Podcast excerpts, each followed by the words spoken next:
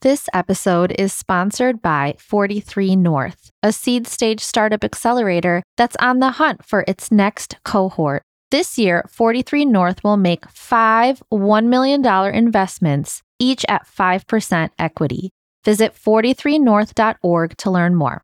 Applications close on June 23rd, so you better get on it. The main constraint that happens inside of marketing is due to measurement and attribution in combination with short term goals. And so, good luck starting a podcast or running a LinkedIn strategy without having an appropriate measurement and attribution strategy to measure it and then be able to demonstrate the impact. Some ways that you can do that self reported attribution, win loss analysis, analyzing gong calls, doing large scale customer research. There's plenty of ways outside of touch point based digital attribution to measure and quote unquote attribute activities like a podcast or other quote unquote creative or innovative things. If you're at an early stage or growth stage VC backed startup, you're in the right place. Season one and two, I brought on startup founders, marketing and sales leaders to explore brand demand, what approaches work well, challenges, and category design. For season three, we're going deep into messy creative experiments, marketing innovation, pushing boundaries, how to make creativity achievable at a growing startup, why it's so important today, balancing creativity with results, and how to sell the CEO on the creative stuff. I'll also talk to creatives like artists and writers to understand their approach to creativity and what we can learn and apply to marketing at our startups. See you inside.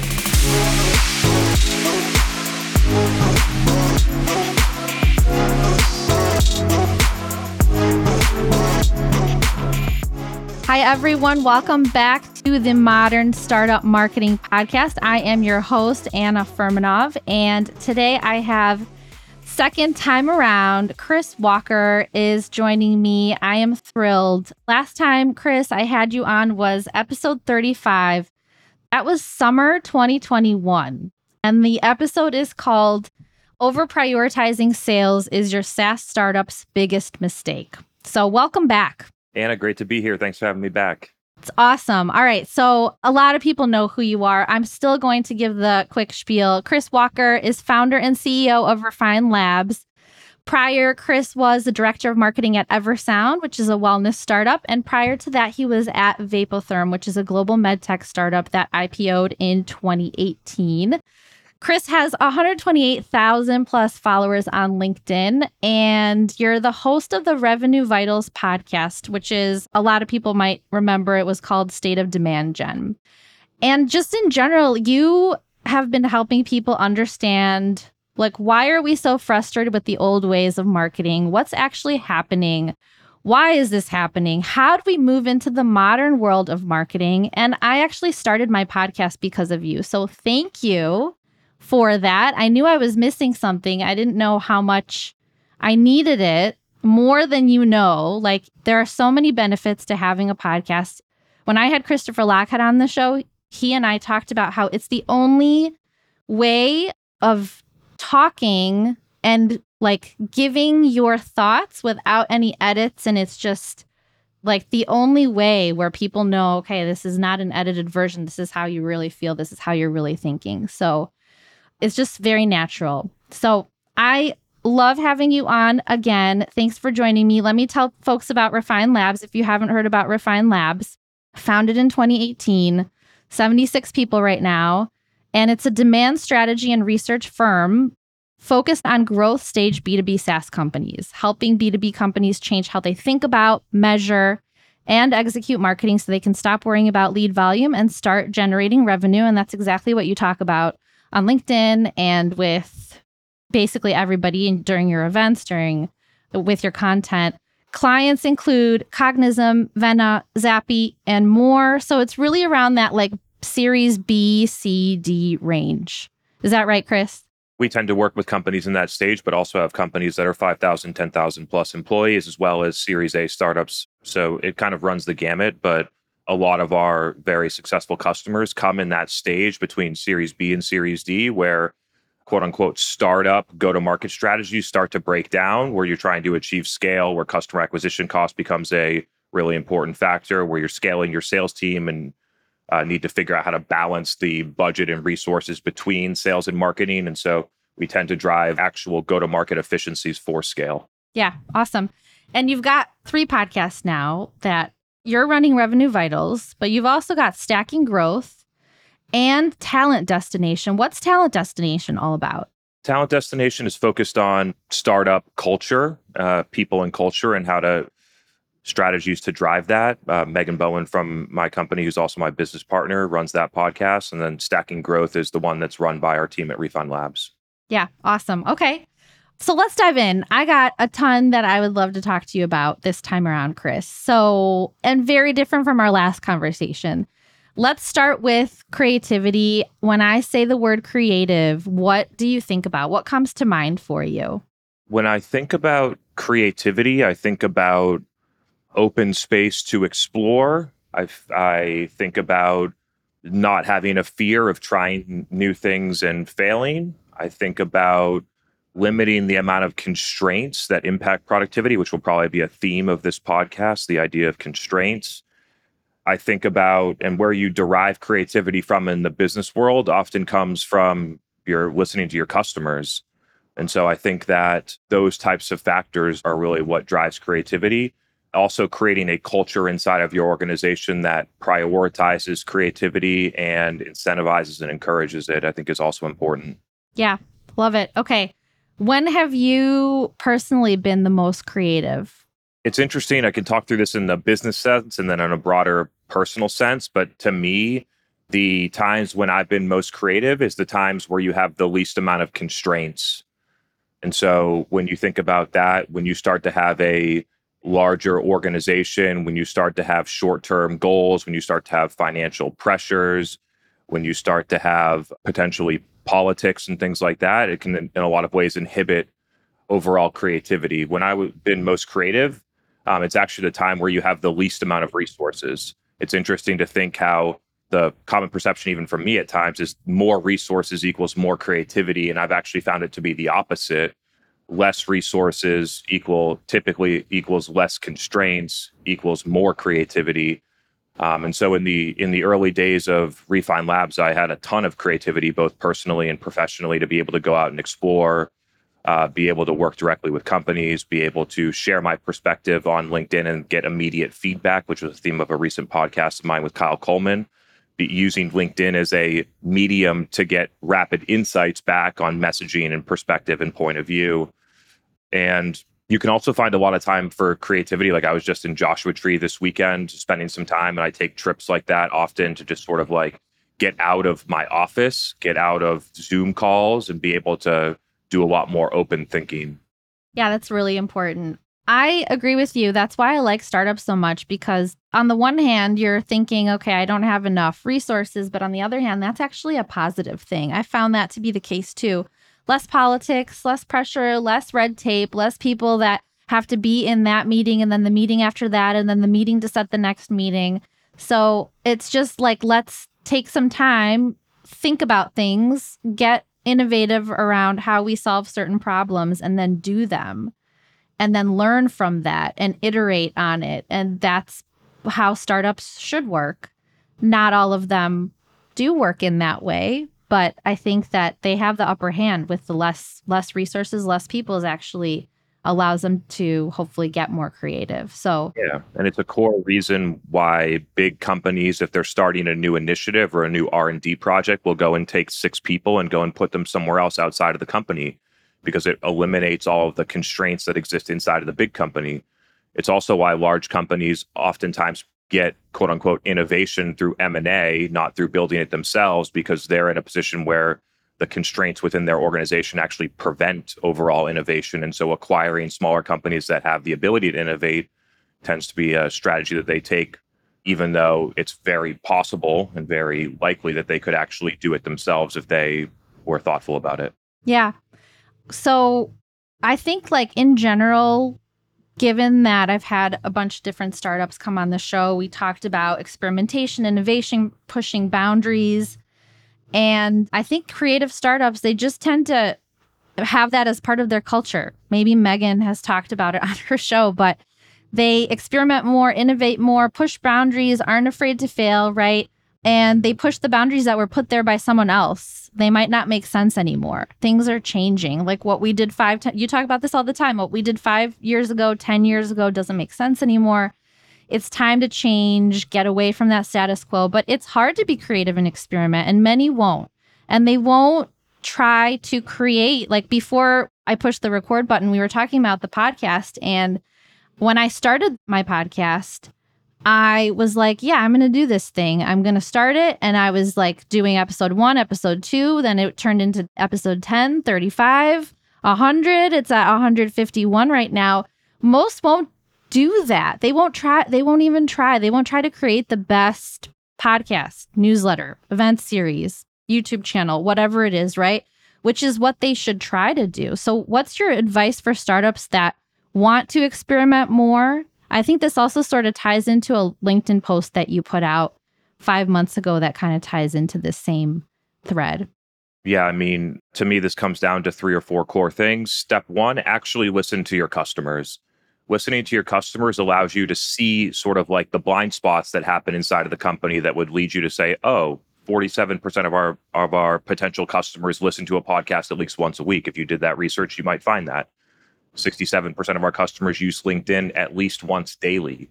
So those are made up stats, but if you actually did the research, you might find those stats to be actually quite accurate for your target customer base, which would then lead you to say, huh, maybe we should think about a podcast in LinkedIn. Step two is to eliminate constraints. Inside of B2B companies, the main constraint that happens inside of marketing is due to measurement and attribution in combination with short term goals. And so, good luck starting a podcast or running a LinkedIn strategy without having an appropriate measurement and attribution strategy to measure it and then be able to demonstrate the impact. Some ways that you can do that self reported attribution, win loss analysis, analyzing gong calls, doing large scale customer research. There's plenty of ways outside of touchpoint based digital attribution to measure and quote unquote attribute activities like a podcast or other quote unquote creative or innovative things I think number three is this focus on short term goals. It's very difficult to start a podcast and have that be a core focus when the goals are either too large, unrealistic, and need to be hit at the end of the month. So it drives people to do a lot of short term things or a lot of things that generate a usually a vanity metric in the short term. And lastly, I think it comes down to culture, having a culture at the leadership level that encourages and experiments themselves. I'm out experimenting on new channels like TikTok. We did a TikTok experiment for a long time. I continue to run micro innovation inside of LinkedIn. We use YouTube Shorts and are getting some insights into that. For customers, we've been doing tests with podcast advertising, Reddit advertising, Twitter advertising, things that a lot of B2B companies often don't try. And so I think those are some of the core things. You got listen to customers, eliminate constraints, set the right goals, and have leadership drive a culture of uh, experimentation and creativity. So, the leadership driving a culture of experimentation, do you think leaders then leaders kind of turn into marketers themselves? I think that is a miss if that's not happening. Would you agree with that? Like, if you're maybe it's the CEO, but maybe it's somebody else that's on the leadership team, subject matter expert, somebody, right? Turning them into like the voice of the point of view that they're spreading and they're kind of showing up sort of like how you get on LinkedIn. It doesn't have to be LinkedIn, it could be something else, but using marketing channels to talk about the change that you're bringing, how your company is tied to that change, how you solve certain problems. Not all companies are eager to do something like that.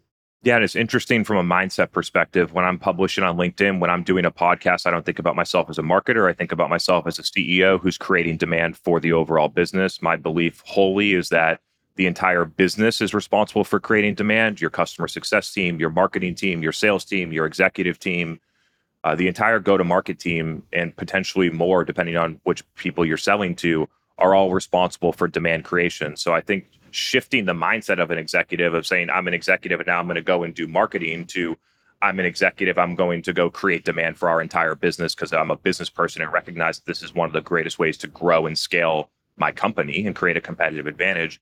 I think that mindset shift can be really important. I do believe that all companies need executive level evangelists that are out there communicating the perspective, getting rapid insights from customers to be able to dial in the point of view before you go out and do a large like brand campaign or a big campaign. You spend $100,000, you go to a big conference booth, you launch new messaging on your homepage, leveraging some of these channels like a live event, like a podcast, like writing on LinkedIn every day to refine the message can be a really strong way to innovate on the point of view but to me, it comes down to having the mindset of the leaders thinking that, hey, what I'm doing is actually a business activity, not necessarily a marketing activity.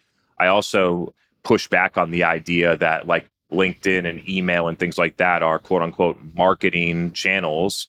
I think those channels can be used across all different areas of the business to achieve different goals. You could be using email for customer success. You could be doing a live event to drive customer success. You could be having your CEO do a podcast. There's just so many ways outside of you could be doing things leveraging those channels to drive sales. So I kind of push back on the idea that just because marketers have historically used Facebook ads and LinkedIn, that only marketers can use those channels. That's a great point. LinkedIn and email, I think of as marketing channels, but they're not. There are all sorts of people that get on there and spread the message for the company and email as well could be for customer success. Like on LinkedIn, there are salespeople talking about the problem that they're, you know, they're solving or their expertise. And it all kind of ties back and helps create demand for the company. So I love that. And I think it also makes it easier for people within the company. Like, because Chris, you do what you do, people hear the message consistently, repeatedly, and then they're better able to grasp it. You don't have to do a weekly meeting to remind everyone, oh, yeah, by the way, guys, this is our positioning. This is our point of view. Let's talk about it in this meeting. Let's make sure we have a monthly to review like this collateral. And instead, you just put it out there and people see it. And it's better for your employees, not just for your prospects. Yeah, like in 2018, I worked at a company called Vapotherm and I started a podcast where I interviewed experts that had done clinical research around our product or surrounding products. And the actual main goal of that podcast was not to create a podcast, it was to create sales training. So, our 40 to 50 sales reps that are out in the field that are three hours in the car driving to their next meeting can go and listen to a, an expert that has done a research study on our product and then be able to use those insights in their next sales meeting. And it's just a completely different perspective than I think some people look at. It was able to distribute the key points of view of thought leaders in the industry to our company, to our sales team, and then downstream to prospective customers. So I think there's a lot of different ways to use content inside a business. I agree. Agree. So I'm just a solopreneur. I'm not a startup. I'm not growing a big agency, but I can still see the impact because I went back and I was like, okay, is this podcast driving anything for me? Where are my customers? Where are my clients coming from? I can still see the impact of podcast, LinkedIn slash newsletter. I've got a monthly newsletter that I send out to revenue. Half my customers come from LinkedIn. Otherwise, I would stop. I wouldn't be doing the podcast. I think even if I get like good qualitative feedback, yeah, Anna, this is great. I don't need to hear that. Like I could go paint. I love painting. And I would do that and I do that for myself because I love painting so much. And then people would be like, whoa, Anna, this is great. But if I'm building a company, it's got to drive revenue. So, how do you create, like, what's your recommendation for how to create the best insert marketing here? Anything, right? Podcast, newsletter, whatever it is, YouTube channel, event series. How should someone think about that and make it like the best. Cause I don't think I was thinking about when I first started the podcast, I wasn't like, I'm going to create the best marketing podcast out there. I was like very specific to, okay, I think this is my niche. I should focus on it. These are the things that people probably want to know about. Let's just start. And as I kept going, I realized that there are a lot of conversations that are not being had and I wanted to have those conversations and I wanted to kind of and I started to spin it off into let's not just talk about what's working at your early stage startup where are you having success what are your struggles and challenges I wanted to spin it off into creativity and this idea of like we're not being creative enough we're not being innovative enough because that's what I see over and over again. So that's a very long question, but really the point is like, what do you think? How do you create the best any sort of marketing channel or play or yeah? Yeah. Step one is you need insights. You mentioned that you thought that these were the right ideas, but really you had some level of insights that led you to the idea that this is my target customer. These are the things that they want to hear. So even subconsciously, you had insights that led you to that hypothesis. So step one, insights. Step two, generate a hypothesis. Step three, actually start executing. Step four, collect data and then just iterate. So that's like the general framework. Now let's go into a little bit of a deeper perspective. So um, in 2019, I had zero customers and I didn't know how I was going to get customers and I didn't even know who was going to be our customer. And so I had a hypothesis that the way, the potential ways that we're going to get customers would be through LinkedIn or through Instagram. So I had two different uh, experiments running what I learned is that Instagram drove a lot of B2C type of customers and that LinkedIn drove a lot more B2B customers. What I also learned is that through Instagram, the B2C customers, their willingness to pay for services was significantly lower. And so that insight led me to hey, our target customer is going to be B2B companies. The way to get to them in 2019 was to leverage LinkedIn with the limited resources that we had and now i actually have to go out and with my with the insights and the hypothesis to produce content consistently to leverage the and then create other insights. So you post you get tons of comments and engagement which leads you to new insights which then feeds to what you should be talking about next. And so to me that's really what it comes down to. It's being when i really think about it it's really having an engine of insights and a consistent level of insights that lead you to what am i going to talk about next? How am i going to progress this channel whether that be video written pictures things like that, and use those insights to continuously iterate. Where people fall down, they don't generate the right insight. They don't generate insights at all. So they're guessing. They don't have a clear sense of target customer. They don't have a clear point of view. They don't operate consistently and they don't collect insights when they generate content. Companies that use a like an SEO only strategy, I'm not here to say you shouldn't do SEO, but you don't get a lot of insights from it. You don't get feedback. No one's commenting on your blog anymore. It's spam. And most people turn off their the comments on a blog because it's all spam. So you don't get insights from customers about whether this is actually helpful or not. You just see, oh, we got some web traffic. And so I think that using predominantly social channels to generate those insights can be a great way to lead you to the, the future of the strategy. Yeah, it's fast. I mean, I agree. Blog posts, great, but then put stuff on social and you get immediate reaction. Is it good? Did it do nothing? Are people engaging with it or not, absolutely. So, actually, about your, it's been a journey for Refine Labs. What sort of insights have you gotten, or what have you learned from like constantly iterating? What are you changing about the content you put out? I see you and I see, like, basically, I go on LinkedIn Tuesday, Wednesday, Thursday mornings. I now have just like a block of time where I I'm like, this is my time. I need to get on LinkedIn and do my thing, right? It's part of work. What have you noticed and changed about the content that you're putting out? So I was actually what I was going to say was I see you talking. It's like Chris's face shows up. That's the first thing I see when I go on LinkedIn. So just curious, what have you learned? Is the talking head does it still work? Does it still engage? You do still talk about certain things you talked about a couple years ago, you still are pushing on that similar message, right? You're bringing back videos that you used last year that people have not seen. They're still engaging with that stuff. So, just curious what you've changed or kept the same with your content. Yeah, some of the things that we've noticed, I spent a lot of time innovating on TikTok earlier this year and bringing in this like green screen element into LinkedIn worked really well for me. I haven't done it a ton, but when I have done it, it has worked really well. So being able to take other content mediums into LinkedIn or other platform strategies and bring them into LinkedIn has worked well for me. I think the like straight video format still continues to work really well, although I continue to push LinkedIn to prioritize video more. Part of it is the dynamics of the actual platform, right? So in 2019, video didn't perform really well, and text posts were the main way that people got a lot of quote unquote engagement or views. And when I started to do the tests on them, I found that more views does not equal more revenue or more pipeline or more results. And so I leaned in very early to video content, knowing that the depth of engagement of someone watching a seven minute video of mine is much better than someone seeing a post that say that says marketing isn't magic and a text post that gets a million views.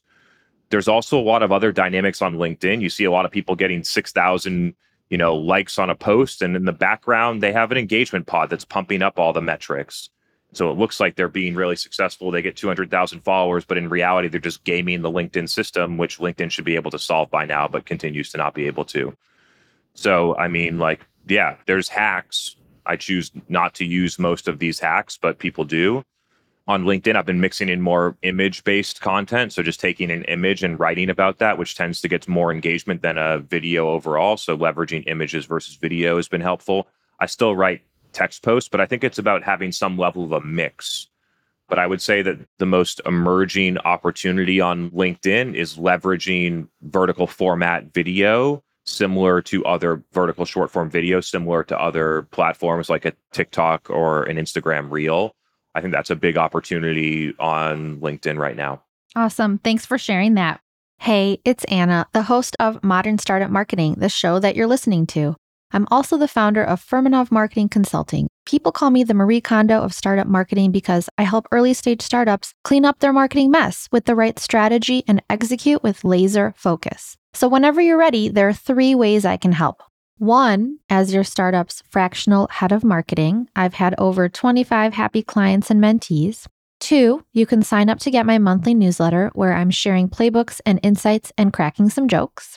And three, you can sponsor this top 5% podcast and get startup founders, marketers, and VCs hearing about your brand. And now back to this episode. So I was rereading this book that I have. Maybe you read it, it's old. It's called 22 Immutable Laws of Branding. It was written in 2002. I kind of like to nerd out on that stuff. Like, what did people used to talk about 20 years ago when it came to marketing and branding? And how do we talk about things today? What has stayed the same? What has changed? What did they used to say that we kind of forgot about and we should bring that back, right? And have you read that book actually? Maybe, but I don't remember it deeply. Yeah, it was a long time ago. I found it at my parents' house. I'm like, oh my gosh. And I have highlights in there and all that stuff. So I knew 20 years ago that I was into marketing. Can you believe that? so one of the laws in there, it's called the law of the category. And it talks about a leading brand should promote the category, not the brand. Because customers don't really care about new brands, they care about new categories. So, for example, they don't care about Domino's pizza. They care about whether or not their pizza will arrive in 20 minutes. So, just thinking about category design, I've had several conversations on the show. I've had Stage Startup come on the show and talk about category design. Of course, I've had Christopher Lochhead come on here. I've had other companies come on here and talk about category design. I had Udi come on here. The episode is not live yet, but he talked about Gong and all of the work that went into their category designing. And he actually said, don't do it. He said, It's too hard. Don't do it. If you can, stay away from category design. Don't do it. So I think people in general are confused. I work with, right now, I'm advising a startup, and they were like, We're category designing. Either you're on this boat with us or you're not on this boat, but we are doing it, right? And it's hard and we're going to do it, and that's it. So I think some people are for it. Some people are like, don't do it, even though we did it, just don't. I think people are confused about category design, whether or not it's worth the effort to pursue. So I was just curious, Chris, what's your stance on that? Yeah, before we get into that, on the immutable laws of branding, I think there are a set of fundamentals in business and marketing that are timeless. Listen to customers, think about how to price and package, use those insights from customers to drive your product strategy, your promotional strategy, your pricing and packaging, your positioning, like marketing, business fundamentals. And then there are tactics. The tactics change. 20 years ago, it was events, you know, field sales potentially. A lot of B2B companies barely probably didn't even have a website at this time. The tactics change and being able to adjust those tactics. But the fundamentals that drive what you do for those tactics remain, I think, generally the same. You need insights, then you need to figure out, based on the insights, where are people spending their time? How am I going to? Do I know the difference between creating demand and capturing demand? Leveraging fundamentals to then go into tactics. Whether we're going to implement a TikTok strategy or a LinkedIn strategy, the top level strategy is the same. Here's our point of view. Here's our target customer. Here's why would they have a predisposition to choose us. Here's the offer that then goes into tactical channels. When it comes to category design, I think that there are a lot of instances where companies should not do it. I also believe that category design is best suited at the at usually at the beginning of a company's journey or as an enhancer of existing positioning but taking a company that fits into an existing category and has 500 people and then trying to move it into a or transform it into a new category that is not just an enhancement of the positioning can cause detrimental short-term effects, which might be what Gong experienced from time to time. So I think this is totally it's a business strategy decision. I think the timing of the decision is critical. I think that the amount of runway that you create for your company to actually see the impact of it is critical. And so uh, there's no black and white answer here. I think there are pros and cons to doing this, but do believe wholly that customers care about the category, not the brand. Yeah, and I think it all kind of ties back to that. And that's why I loved reading it in this book. Like that was 20 years ago, and that's what people were talking about. And that was the message. And that chapter is gold because it brings up these examples too that you look back and you're like, oh my gosh, yeah, that's totally on point. So there's no black and white answer. Well, that's fine. No black and white answer. But I think like that is why people are confused, but it also makes sense. And I think the point here is don't do it unless it makes sense to do it. Just like you shouldn't create like a business decision unless there's a reason to do a certain thing, you should not decide to do it.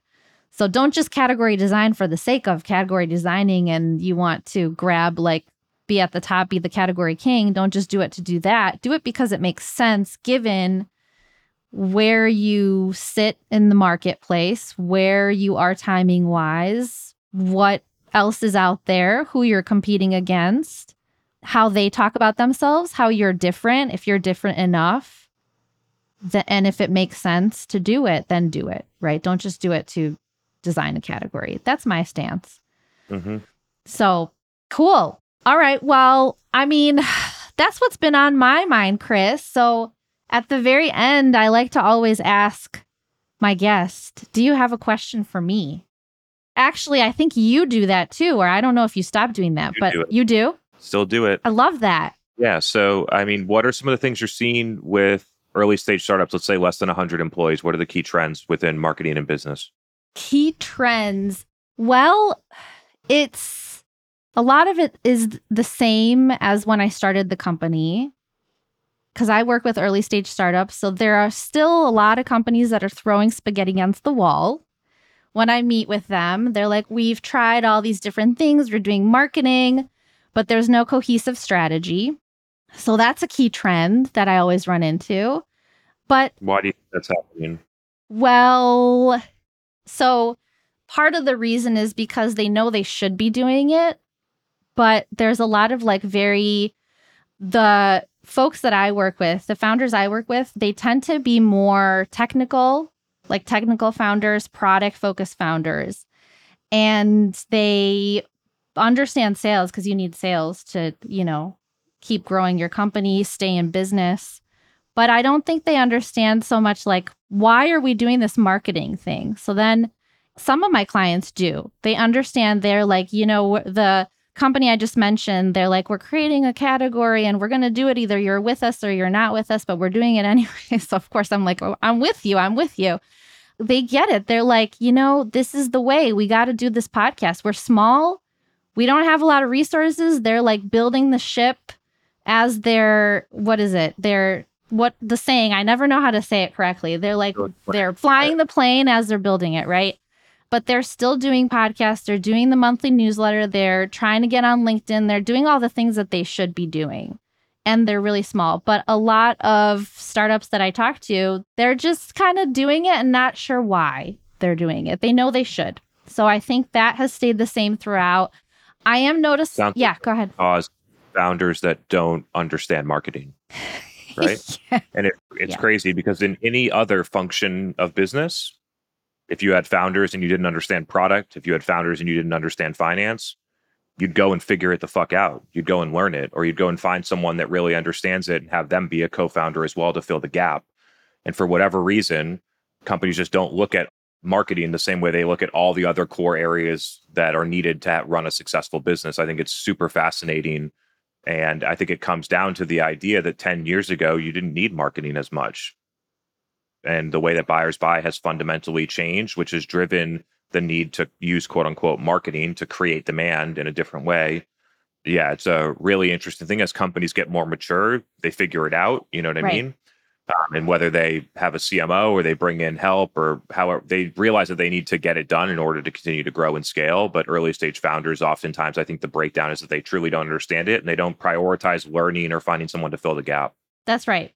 But the ones that I work with, they do prioritize it because otherwise I wouldn't be working with them. Yeah. But I think the thing that is still there is kind of like a lot of what I do is also kind of showing and explaining. And another trend I've noticed is like they're seeing the competition and they're seeing how words matter, websites matter, visuals matter. They're like, oh my gosh, like this really matters. Like they've got this personality. They are they're showing their product, but in this unique way. And we want to do that too. And so the trend is like everybody's getting pretty good at this too. Like certain companies, not all companies. Some of them are still look very vanilla. If you put like 10 websites together in a certain space, you have no idea who's who. That's still there. Mhm. But I'm noticing a trend in spaces where I didn't expect it, where it's very technical. I've been working with like developer focused products and I'm seeing a lot of personality. And I'm seeing a lot of like pop with personality and, you know, let's show our true colors and maybe they're selling to enterprise, but they're still being funny while balancing that with showing that they're skillful. And that's really cool. That's really good to see that. But I still have to get on calls and talk about why we need to figure out our tone of voice. Like, do we want to be more casual or do we want to sound more formal? And by the way, if we show like how our team personality is, it doesn't mean that we don't have expertise. That's separate, right? So I still have to explain those things. And those are the fundamentals of marketing that you talked about, Chris, that in order to differentiate yourself, you're always going to have to bring out certain parts of like the brand and the personality and talk through those things because they matter just as much as your product, Mhm. even more, I would say. So Yeah. I hope that's helpful. So certain things have stayed the same, but things have changed as well, which I'm happy to see. What about with the broader macroeconomic change? I like there's some companies that are being successful here, maybe 10% that are continuing to grow, maybe a little bit higher, but a majority of companies are off somewhere between 20 and 80%. And so how's that impacting early stage startups right now? I think if you're focused on a specific target buyer that is impacted by the economy, then you're going to be impacted by that. But if you're not focused on that target buyer, and there's a lot of industries that are f- just fine. What I'm noticing, like, this is actually, I've been the most busy that I've ever been, honestly. So Mhm. there's something about what industry you're in. Certain industries are just fine. I think it has to do with like government, ed tech, products that are selling into technical focused founders, not founders, leaders, technical leadership. The certain industries are just not getting as impacted. hmm So that's what I'm noticing. And because I work across different industries, there's definitely some that can't. But also, the other thing, Chris, is I'm a fractional head of marketing for these startups. So maybe they're putting off hiring a full time marketing person, but they still value marketing or they want to understand it. They want to make it part of their business strategy. So they bring on a fractional person. I think maybe that's why I'm seeing more activity in the space. Interesting. So, yeah, very different company from yours, but also kind of, you know, we overlap a little bit. I work with earlier stage startups. I'm a solopreneur. I have like a, a team of contractors, but there's still certain things that I'm seeing that I think you're seeing too. Hmm So, yeah. Yeah, and it's awesome to see your success. I remember the early days of Demand Gen Live and things like that. Yeah. So I had no of clue what I was doing, but you brought the inspiration, Chris. So I appreciate you. And we still talk about you. I bring people on the show, like Katie Mitchell was on the show, and we mentioned you because that's how we met. A lot of people actually on LinkedIn in our community, that's how we met. We met through Demand Gen Live. So we appreciate you so much. And Yeah. thanks for pushing me too with the podcast. Like, I can't say I did it for any other reason than you said, you know what? I'm going to challenge you to start a podcast. And I was like, yeah, I'll take on that challenge. And then lo and behold, I got to 150. there are no estimation, but a majority of companies that are above a thousand employees with tons of resources and things like that haven't produced 135 podcast episodes, and you have with one person. And so it really it's an illumination and a highlight that resources are not the and money are not the things that drive innovation. So another good That's point right. for people to leave with. I also selfishly kind of, because I never had a chance to do this when I was working full time. So I selfishly just wanted to try it out myself and prove it out myself and be like, listen, I can do this. I can map it back to business results. It can be done. There is a process. And that's part of what I help startups with is like, what is that process so that it can be done with a lean, nimble team? So I just feel like I can do that versus somebody else comes in and they're like, yeah, we'll help you with your marketing. And they've never done that before, which happens a bunch, actually. So, anyway, thank you, Chris. This was awesome. I love digging into some of the things that I had questions about. And then, of course, I love asking my guests, like, what question do you have for me? Those were really good questions. And I'm rooting for you. I love, you know, I see your stuff on LinkedIn and I am still super inspired by you. So, Thank you for joining me. Yeah, great to be here, Anna. And again, congrats on all your success. Love to see it. Thank you. If anybody wants to find Chris, you could do so on LinkedIn. Chris Walker with a string of numbers. I will include the link in the show notes. And to learn more about Refine Labs, you can go to refinelabs.com. Thanks again, Chris. Thanks, Anna.